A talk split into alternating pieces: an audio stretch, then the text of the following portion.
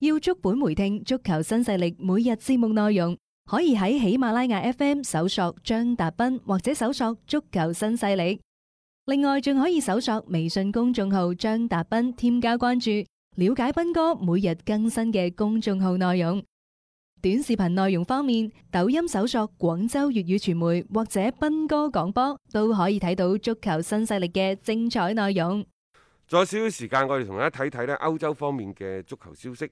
咁啊首先呢係曼城嚇，曼城佢哋針對歐足聯處罰禁賽兩年嘅上訴呢，就即將開庭嘅咯。係啊，但係咁誒開咗庭唔代表馬上有結果，嗯具體嘅結果呢，可能到八月 份先至揭曉嘅啫。即係都係要等嚇、啊即係未有咁快係確定得到。嚇、啊不過唔緊要啊，因為今年嘅歐戰可能都要八月份先打但完係呢個賽緊季。要都緊要㗎，嚇、啊因為影響到曼城嘅早班。哦，你今年歐戰係八月份至打，嗯但係你而家該傾嘅啦，譬如話而家曼城需要一個中鋒。嗯，阿古路係啊，好波，你年老紀啦漸，大，係咯，佢俾咗阿古路好無上嘅地位，即係你隨時走都得，嗯，你簽合約你中意點簽都得，總之就隨時 嚟，隨時走 都冇問題。即係呢個係對一個誒球員嘅必有嘅尊重，嗯，即係咁樣呢係好好令到其他嘅球員都希望搏到阿古路嗰個位置嘅，好嘅。係啊嚇。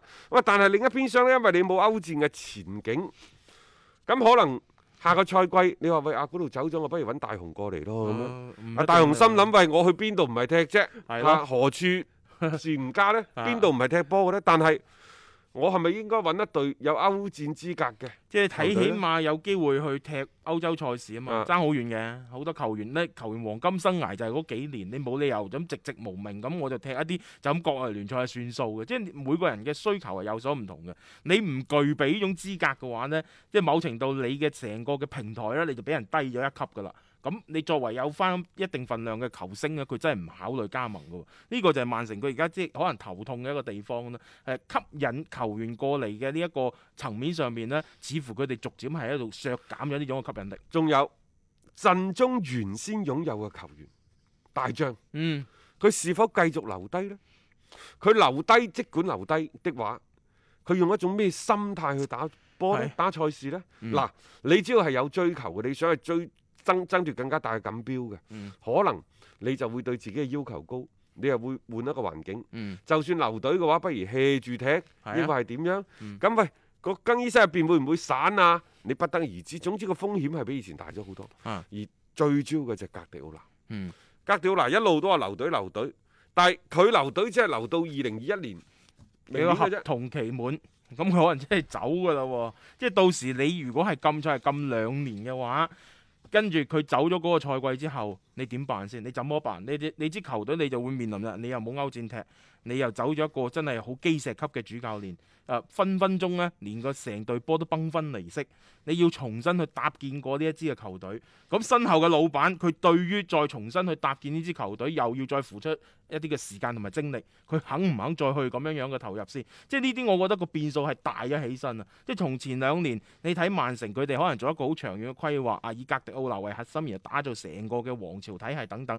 而家嚟咗一個天翻地覆嘅一個變化，啊隨時可能咧會令到佢之前所有嘅努力咧係叫做功虧一簣嘅。係啊，你而家曼城想揾人，即係譬如佢最近呢，就想挖邊個呢？嗯挖呢一個賓拿斯爾，啊，賓拿斯爾即係以前阿仙奴嗰個係。冇錯，而家啊咪去咗啊米蘭 A 嗰 C 係 A C 嘅嗯嚇，咁、但係賓拿斯爾呢，老實講，佢都要諗，佢慢慢慢慢佢廿二三歲而家，佢、嗯開始升呢嘅咯喎，佢下一步就係可能好多大會向佢招手嘅咯。係如果而家曼城以前嘅曼城如果揾佢嘅話，可能佢早就攞反應啦。嗯但係而家曼城再揾佢嘅時候，可能佢就要考慮一下。嗱係，如果一個又考慮，兩個又考慮咧，咁你曼城喺球員心目當中嗰個位置嗯啊？咁 你就要重新去評估㗎啦係啊冇歐戰好痛苦。即係你話你自己係豪門啫，你冇具體嘅資格，大家會覺得你係開空頭支票㗎。即係呢個係誒好現實嘅一個事情嚟嘅。即係你正如呢幾年冇咗歐戰、冇咗歐冠資格嘅啲阿仙奴之類嘅球隊，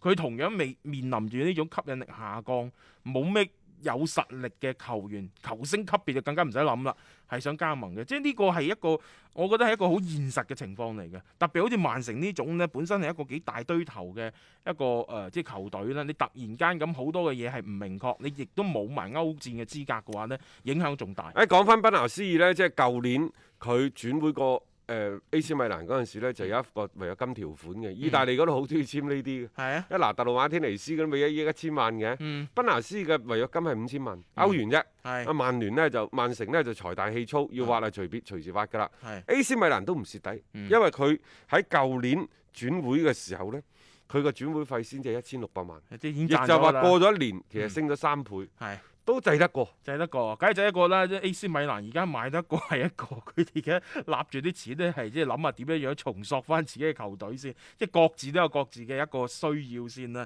咁當然即係曼城係咪真係即係咁誒一定需要話賓拿斯爾過到嚟咧？呢、個就再睇啦。阿仙奴呢屆嘢有冇走寶呢？嗯因為嗱，首先賓拿斯爾呢就阿仙奴青訓嘅，嗯，然之後呢就轉會咗去恩波里。係恩波里轉會嗰陣時咧，阿仙奴係擁有擁有優先回回購購權，權嘅係啊。